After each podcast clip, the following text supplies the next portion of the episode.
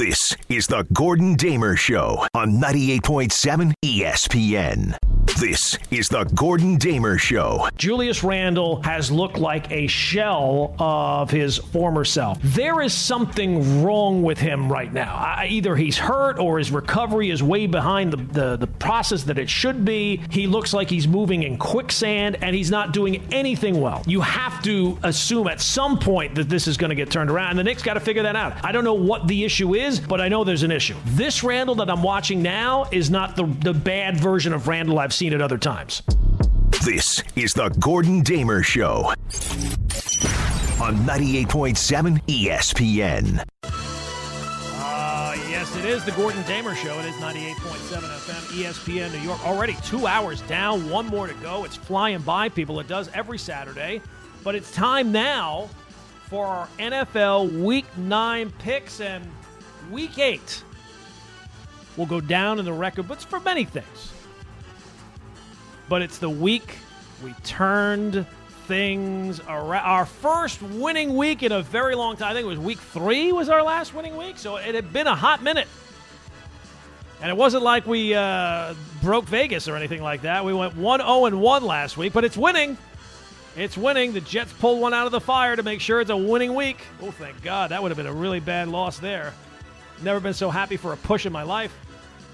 9 and 14 on the season, but this week, last week, first winning week in a while, this week, the best I have felt about picks in a while.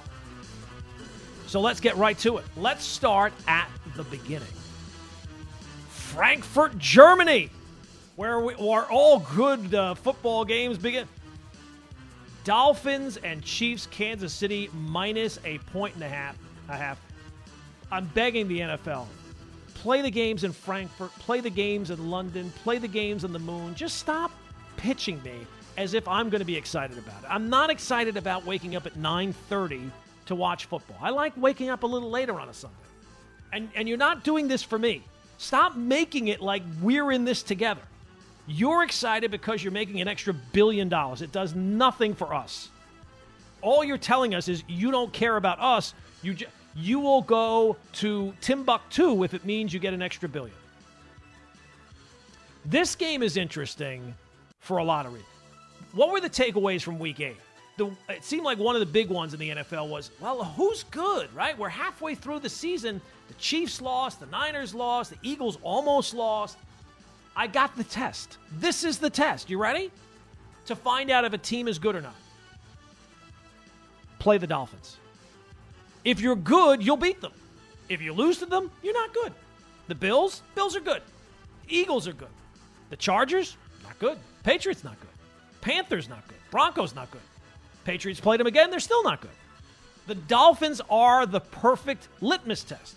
They don't beat the good teams, but they get fat on the bad teams. They played a lot of bad teams so far this year. They're scheduled from this point forward one of the toughest the rest of the way, if not the toughest. I guess it kind of depends on how you measure these things. The Chiefs blew it last week, and they really, to me, they blew it at the trade deadline. Their goal is super clear Super Bowl or bust. To not add an impact wide receiver in a year where what's your first round pick going to be? It just seems like a complete missed opportunity. And I will say this their offense is still good, but this is the worst version of it that it's been with Patrick Mahomes. Now, maybe he's just so brilliant he'll be able to overcome it all. That is possible. That is that isn't with the range of outcomes. But I think that they blew it. They really dropped the ball there. Who will not be dropping the ball this week, though? Give me the Chiefs minus the point and a half. No, the Dolphins are not going to beat the Kansas City Chiefs. Chiefs defense is pretty good. Their pass rush will get to two in a little bit. And I think going into this game, especially coming off a loss, I don't think the Chiefs are losing two in a row. Give me Kansas City minus point and a half. Game number two. We started at the beginning. Let's fast forward to the end. Jets, Chargers, Jets plus three and a half. Uh, I said it earlier.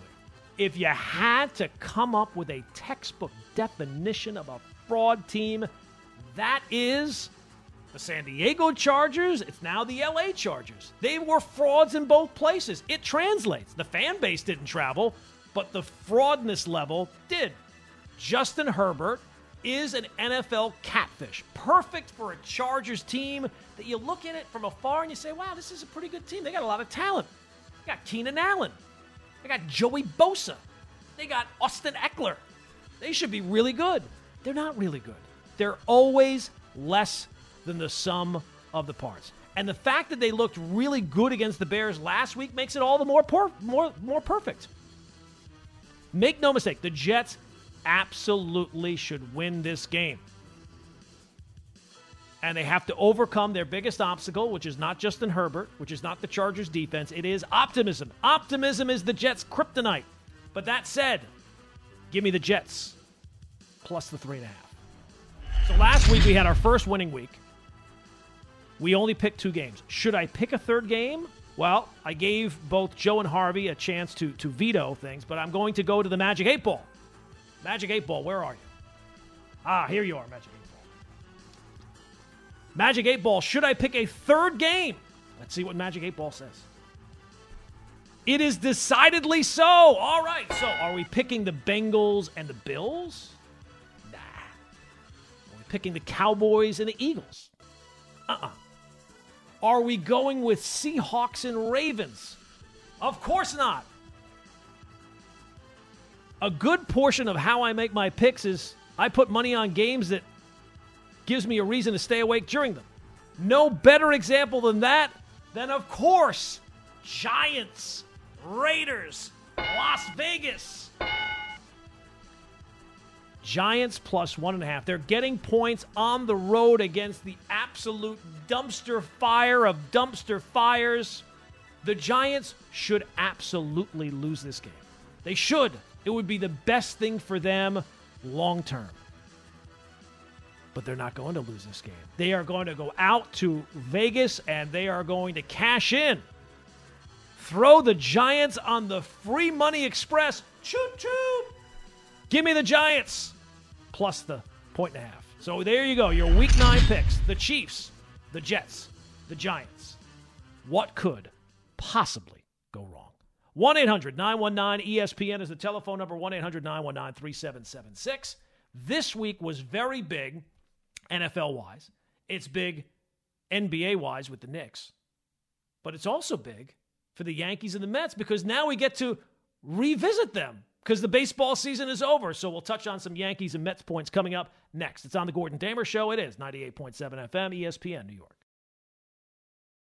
Now back to the Gordon Damer Show on 98.7 ESPN. And I did want to touch on a little baseball because uh, Joe Leo just told me in my ear today, 14 years ago today, is the last time the Yankees hoisted the World Series trophy. 14 years without uh, since the uh, last uh, title for the Yankees, and uh, I think it's clear big off season for both teams, Yankees and Mets.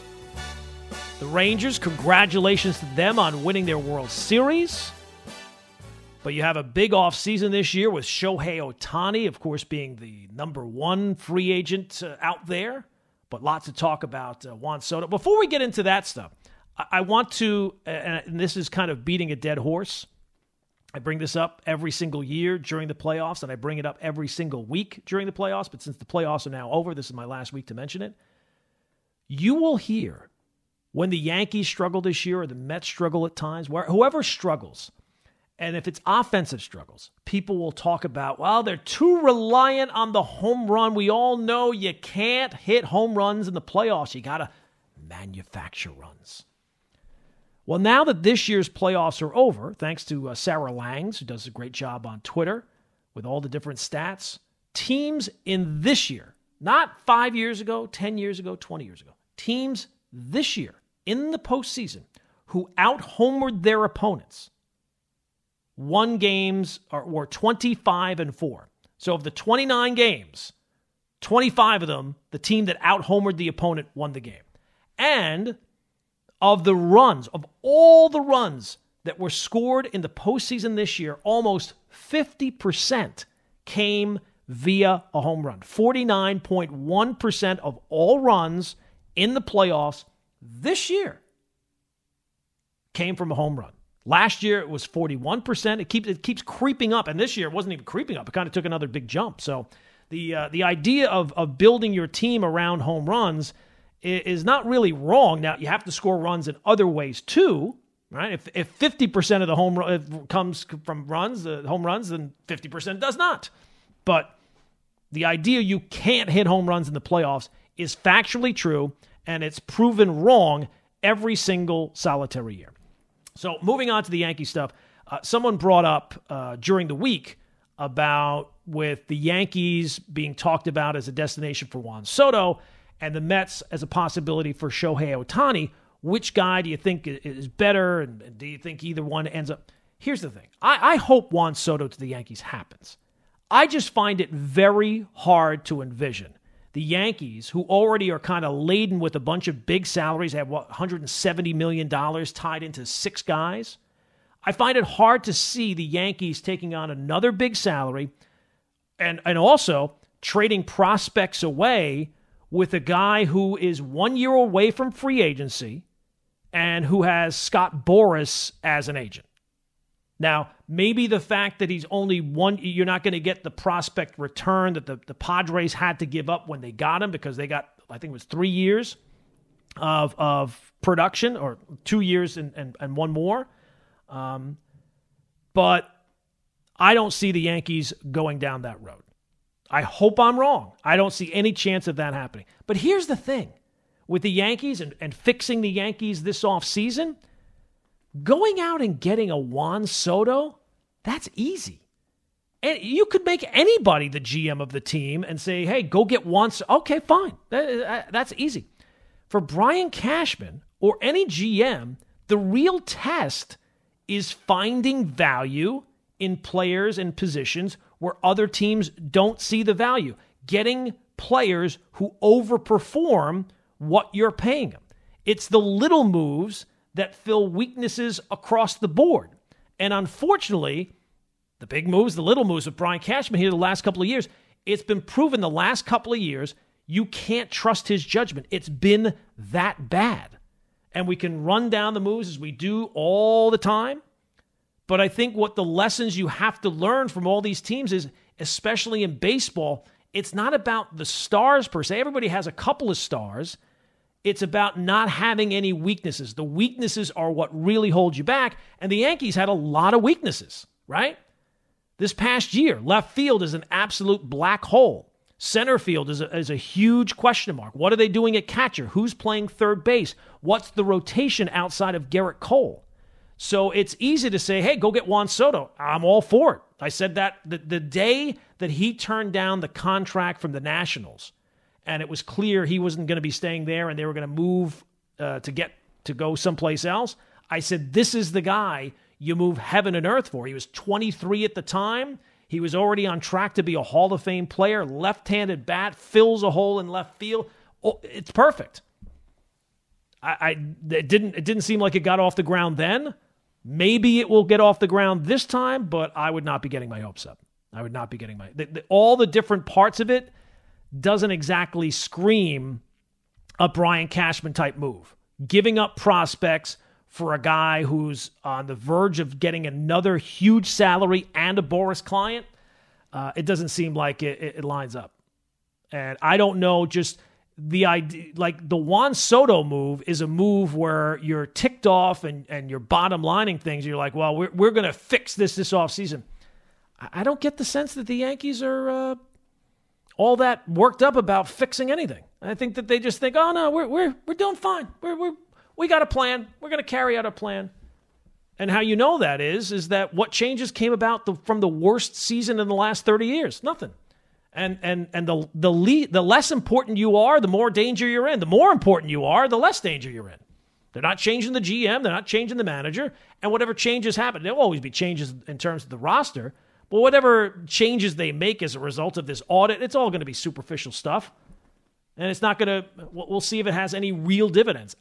Much like the Juan Soto deal, I'm not getting my hopes up.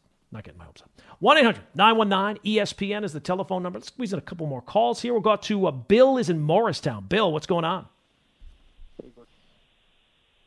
Um, I I agree. I, I don't like when people are like, "Oh, the Yankees are too reliant on home runs and they're pitching, you know, trying to play small ball to win the playoffs." But I think what the problem with the Yankees has been is they used home run hitting as a shorthand for good hitting. If you look at like Corey Seager, he's a, like a legitimately good hitter who also hits home runs. Right. So I think like stacking your lineup with 200 hitters who also hit home runs off of bad pitching during the regular season, like that doesn't add up uh, in in the postseason.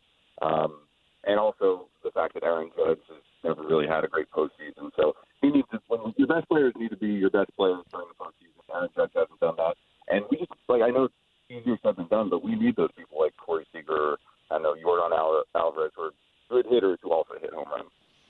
Yeah, Bill, I- I'm going to let you go because your phone is a little uh, underwater there. But no, I, I, yeah, the Yankees did not. You know, people were bringing up this year about different things. It's clear they did not have a- any good hitters in the lineup outside of Judge and and Gleyber Torres. Once Anthony Rizzo suffered the injury that he did, he was a, a shell of himself, and you have to hope that he gets back to. Uh, where he was last year, but the rest of the lineup last year, uh, DJ LeMahieu had another down year. Left field was a complete black hole. Harrison Bader kind of slipped under the radar, but he was he was a, a bad offensive player who was hurt all the time. And then of course you have Giancarlo Stanton, who also looked like a shell of his former self. Now, in- in regards to Soto, I don't see the Yankees taking on another big contract like that because they already have a bunch of guys here that are, are going to be here for a little while if there is some way that they can move Stanton, if somebody would be willing to take him off their hands, and more importantly, he would be willing to go someplace else after the season that he had because he has a, a no trade clause, I guess then maybe you could leave open the possibility. But no, yeah, the Yankees have, much like the Giants have to remake their offense, the Yankees almost have to remake their offense. They got Judge, and that's good. But outside of that, what are you counting on for the Yankees next year? The next best offensive player this past year was Gleyber Torres. And it seems like for the last couple of years, we're, we're questioning on whether or not he's going to be here long term. And now, another year closer to free agency, you would have to assume that if there is a piece that the Yankees have offensively right now on the major league squad that would have had any appeal to any team anywhere, it would probably be Gleyber Torres. Now back to the Gordon Damer Show on 98.7 ESPN. Uh, we've been talking a lot about the NFL. We'll get to uh, some uh, some picks.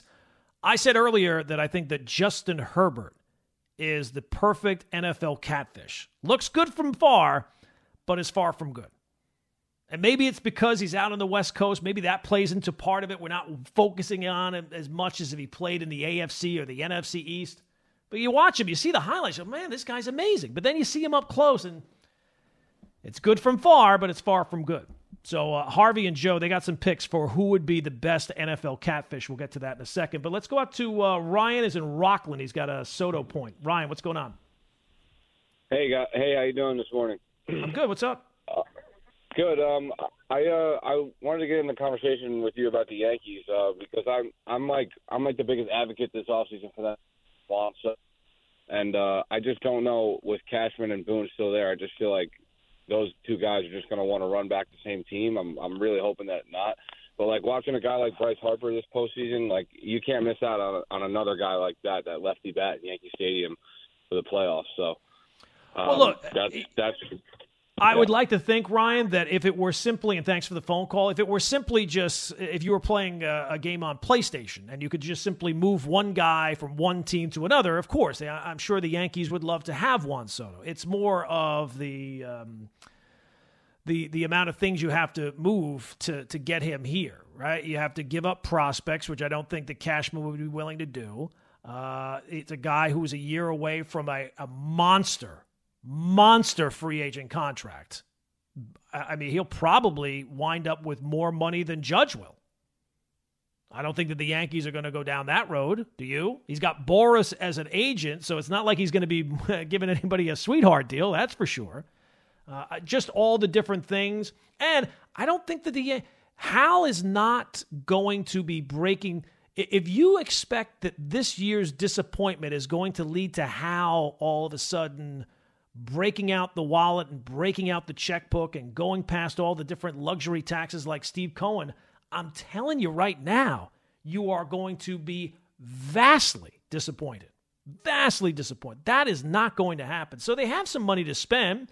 And I don't think that they're going to run back the same team as last year. They never, they always make changes, but I think that those changes are based on the resources that they have at the time. There is a budget. This past offseason, they didn't have that much of a budget. The big move that they made was Carlos Rodon, and that was a complete disaster. This year, they'll have some some wiggle room in terms of contracts coming off the books. There's a lot. The good news is they got a lot of dead weight. Unfortunately, they're going to be stuck with some of that dead weight moving forward. So uh, I think they have like 60 or 70 million dollars to spend if they spend to last year's levels. So if that's the case, they can they can go out and make moves. I would think if you're looking for potential moves, I would say there's a much better chance of them going get Cody Bellinger than going out and getting Juan Soto. Bellinger is just a straight free agent. They don't have to give up any talent to get him and they can just spend money to get him, and and that lines up, and and that makes some sense, I guess, in a way. To me, it's about getting the best talent, and Juan Soto is a better player than than uh, than Cody Bellinger is. So, but I would think that if you're if you're looking for a free agent target for the Yankees, I would say Bellinger is more realistic than uh, than Juan Soto. I hope I'm wrong. I, I, I pray I pray to be wrong. I pray to be wrong. I'd love to go opening day and the Yankees have a Juan Soto and Aaron Judge, Aaron Judge and Juan Soto. Be amazing. I think it's going to only happen in my dreams. All right, let's get to the football thing. Uh, Harvey Joe, I, I gave you a little task. Come up with a better NFL catfish than Justin Herbert. Somebody who you look at on the surface and you think, man, this guy's a franchise quarterback, but the, the results really don't match what the, the projection is. So who do you guys got? I've got Josh Allen. Josh Allen. Okay. Uh, it's not terrible. I can see where you're going. I think that Justin Herbert is is is better in all the different areas. Like Josh Allen has had actual more actual success than Justin Herbert. I think his numbers overall as a quarterback are, are better. But I can see the way you're going there. I just think this when he came up, mm-hmm. like his ascendancy, we talked about him in the same class as like a Patrick Mahomes. Yep. And yet he hasn't beat Patrick Mahomes in a big game. Nope. And last year got essentially not like embarrassed, but yeah, they got embarrassed. Yeah, couldn't it hang. a tough with, year, but they did get embarrassed. Couldn't hang with Joe Burrow twice last mm-hmm. year, and this year he lost to um, Trevor Lawrence as well. Yeah, well, look, the window of opportunity for the Bills is uh, it's starting to get a little it's starting to get a little hairy, right? Like this is the year it's going to start with hit the contract you gave the quarterback. It's that's the problem when you pay the quarterback. It's hard to fill all the other pieces of the team. It becomes uh, more difficult to do that because you just have so much resources going to the quarterback. But what was that 2020 that they lost the the Chiefs in that in in the yeah in the AFC title game? Yeah, right. So uh, then they lost the following year, I believe, in the divisional game too. Yeah, that that was the one. That was the overtime game. So that was 2021. So that was a couple of years ago now. So yeah, you thought after that game that hey, the Bills are going to be the, the next team to beat, and they got beat. And, By the way, now we're sitting here five and three with the game against the Bengals this week.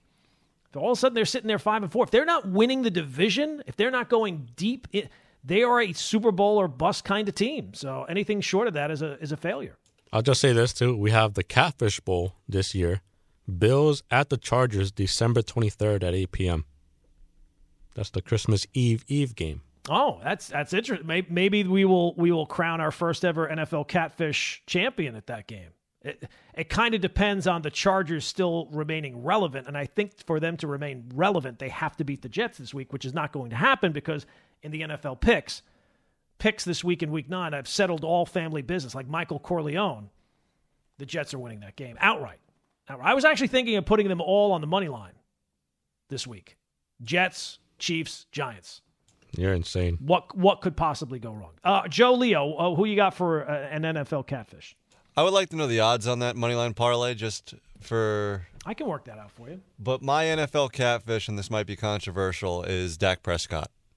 Yeah, that was a good one too, because there, there's not really been all that much success. But I think that, like at this point, his failures are kind of baked into it.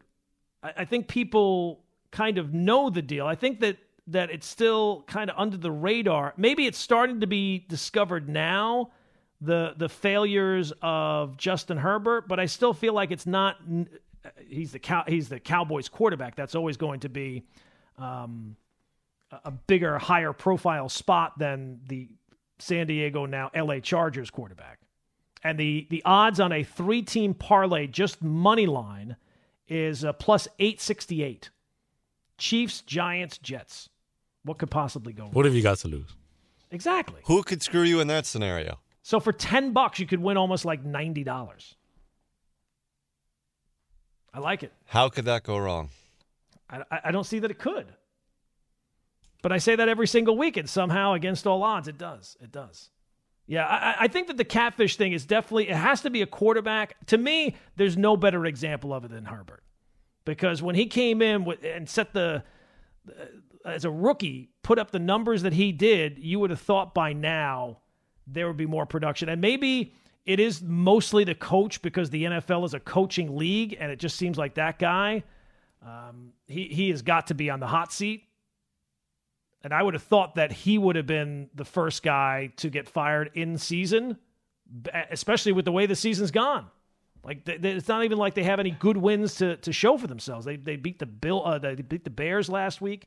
Uh, if they lose the Jets this week, that kind of takes them not completely out of it, but it, it certainly deals a, pretty significant blow to any playoff hopes this year. It, it, felt like last year, after the way things went in the playoffs, and and really ownership there. Dean Spanos, we did this a while ago, and I guess we have to kind of rejuggle the the the numbers. Dean Spanos, one of the, the worst owners in the NFL. I think Mark Davis has now kind of jumped to the, the front of the line there. That, that seems like a complete disaster area, but um, Dean Spano, it, it's the, the whole organization, the owner, the coach, the quarterback. Am I laying it on thick enough? Jets are winning on Monday night. 1 800 919 ESPN is the telephone number. Coming up next, it is the leftovers, it, which includes by far the worst movie I have ever seen in my entire life. I saw it this week. I can't believe I actually made it through to the end. I'll tell you what it was next. Now back to the Gordon Damer Show on 98.7 ESPN. All right, so we are into the final segment of the show. On a Saturday, that means it is time for the leftovers. A hungry damer is never full. At this stage of my life, eating is like 90% of my joy. Where he answers the unanswerable. Got to do something with my hands. I got to get busy. No algorithm can defeat the GD. These are Gordon Damer's leftovers. All right, so uh, yeah, we got a lot of stuff to still get through here before we hand things off to Anita Marks at noon. Joe, you had something first off, though. Can we do NFL catfish head coaches because for me, this is a guy who, I mean, any coaching record ever, he was in the same conversation as Lombardi, is Matt LaFleur. You look at his coaching record, first three years as a coach, 13 wins in each of the years, right, but yeah. how division good championships. Right, division championships, went to an NFC championship game how good of a head coach is he really? Because you look at Jordan Love, he's supposed to be an offensive guru. He hasn't really put Love in a position to succeed this year. And he's got a lot of offensive talent, and the offense has gone backwards. Holy catfish! Yeah, that, that that's fair. Uh, I think that there's better example. The one that would immediately come to mind, and maybe this kind of strengthens Harvey's point with his with his pick of, of um, Josh Allen, would be Sean McDermott. What a great right? point, Emily. They, have gone they, have gone to the playoffs a bunch of times there. They've won, I think, three division titles in a row, but they haven't gotten to a Super Bowl. Um, they got to the one conference championship game and, and that's been it. So uh, look, it's still up in the air this year. They could still make it this year, but he's a guy who I think is, is has a losing record in the playoffs. I think he's four and five or, or five and six or something like that. So I, I my vote if it if I if there were one uh, would be Sean McDermott. Could you make the same argument for Shanahan too? I know he's been to a Super Bowl, but Yeah, that's not a bad one. I, it's just I look at him as this offensive guru. Unfortunately, he has had some some mind-bogglingly bad decisions once he's gotten there. But again, at the end of the day, it's going to be about winning a Super Bowl, um, and they have a very good chance to do it this year, even despite the the recent struggles. But I think he still has a winning record in the playoffs, and he has won division championships. He's been to the playoffs a few years out there. Uh, I, I would I would agree with you. His name seems to get elevated above what the accomplishment, and a lot of it is still based on how things are going to go. But uh, I, if I had him as my head coach, I'd be happy. And anybody who knows him, even if, if they just got a cup of coffee with him, has a head coaching job in the NFL. Well, it's it's a good way to go. It's it's not about who you know; it's about who knows you. And uh, if he knows you, then that's a pretty good way to go. Maybe maybe uh, if there's any coaching changes here locally, that that's the the road that they'll go down the next time. You never know. It's possible, right? All right. So this week, a couple of weeks ago, leading up to Halloween, we there was that list of of the scariest movies based on science. So I've I've, I've made it my mission to kind of run through all of those movies. I saw by far the worst, not just the worst horror movie, the worst movie I have ever seen in my life. And I'm going to use Joe and Harvey as a way to prove to you that so you can avoid this movie. I don't think it's going to be hard to avoid it because I'd never heard of it before this, but I'm going to use those two guys to prove to you this is a movie to avoid at all costs. So, what would typically be a question if someone told you they'd seen a movie? What would typically be a question you would ask somebody about that movie? What's the plot? Okay, that's a good question. I have no idea. I watched the entire I rented it. I paid money for it. I fell asleep the first night watching. The name of the movie is Skinamarink. It's a horror movie. It's from 2022. It was ranked third highest of all the, the scary movies based on science.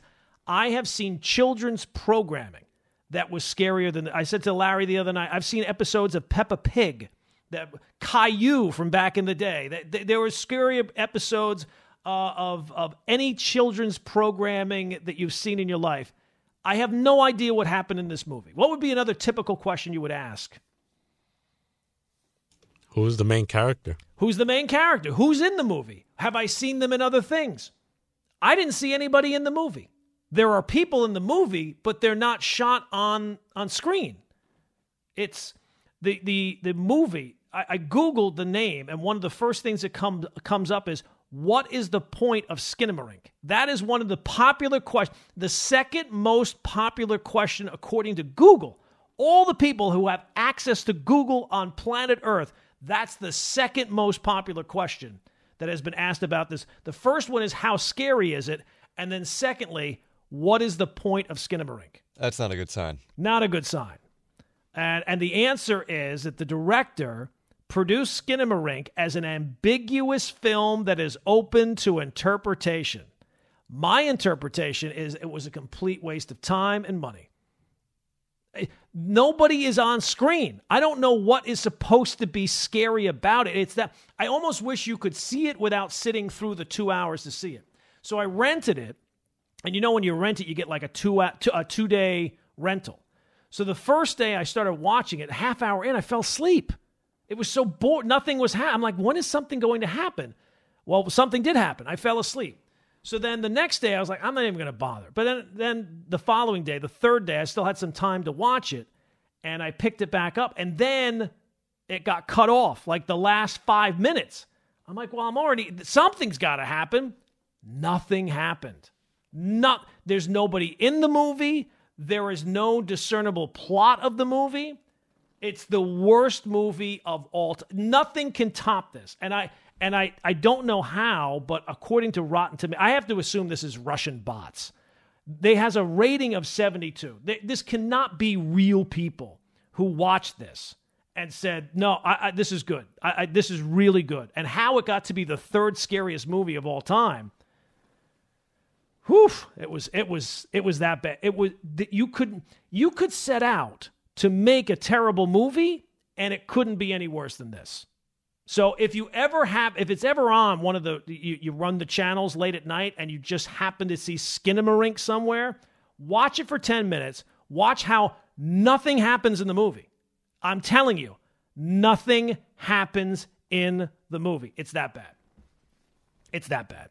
Now, I'll take suggestions from the crowd. I, I, I said to Joe and Harvey, let me know the, the, the worst movie you've ever seen in your life. It can't possibly be worse than this. Um, and just the fact that it's a mo- an ambiguous film that is open to interpretation. I think I got you beat though. Okay. So this is a movie made in 2010. It's also a horror horror movie. It's called Frozen, not to be confused with the Disney. Okay. Oh no, I love the Princess kids love. Frozen. They sing the song. It's it's beautiful. This is a horror movie called Frozen, Uh huh. and it's about three people on a chairlift, and they get stuck there, and they can either sit up there and freeze to death or jump from like a ridiculous height to try to make it, you know, back. And it's basically watching three people stuck on a chairlift, which is not moving, for an hour and a half. But but are there actors visible in the movie? Yes, but only Okay. there's Well, I want to say got you five beat. Sorry. people. Sorry, I got you beat. Now, are they recognized? They, uh, clearly, they're not recognized. This is a low budget film, right? Yeah, yes, this is a low budget film. There's not like there's not a close up camera view of them on the chairlift.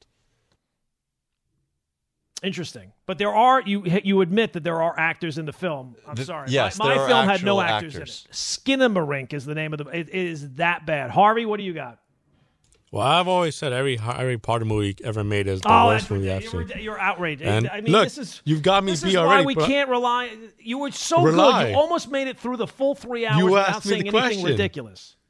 Look, you asked me, and all I said every Harry Potter movie is awful. I was, it was so bad. I just texted on the phone with my brightness up in the movie theater. I might as well do that.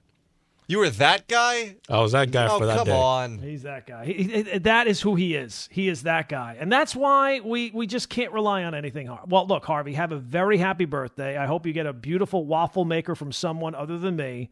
Uh, but that's going to do it for the show for today already. If you uh, did not get us on the phones, if you have a movie that you think, please uh, hit me up on Twitter, on X, at Gordon Damer. It cannot possibly be worse than the thing that I watched this week. But the show is done. Anita Marks is next. It's only here on 98.7 FM. See ya. You can't get them wet enough.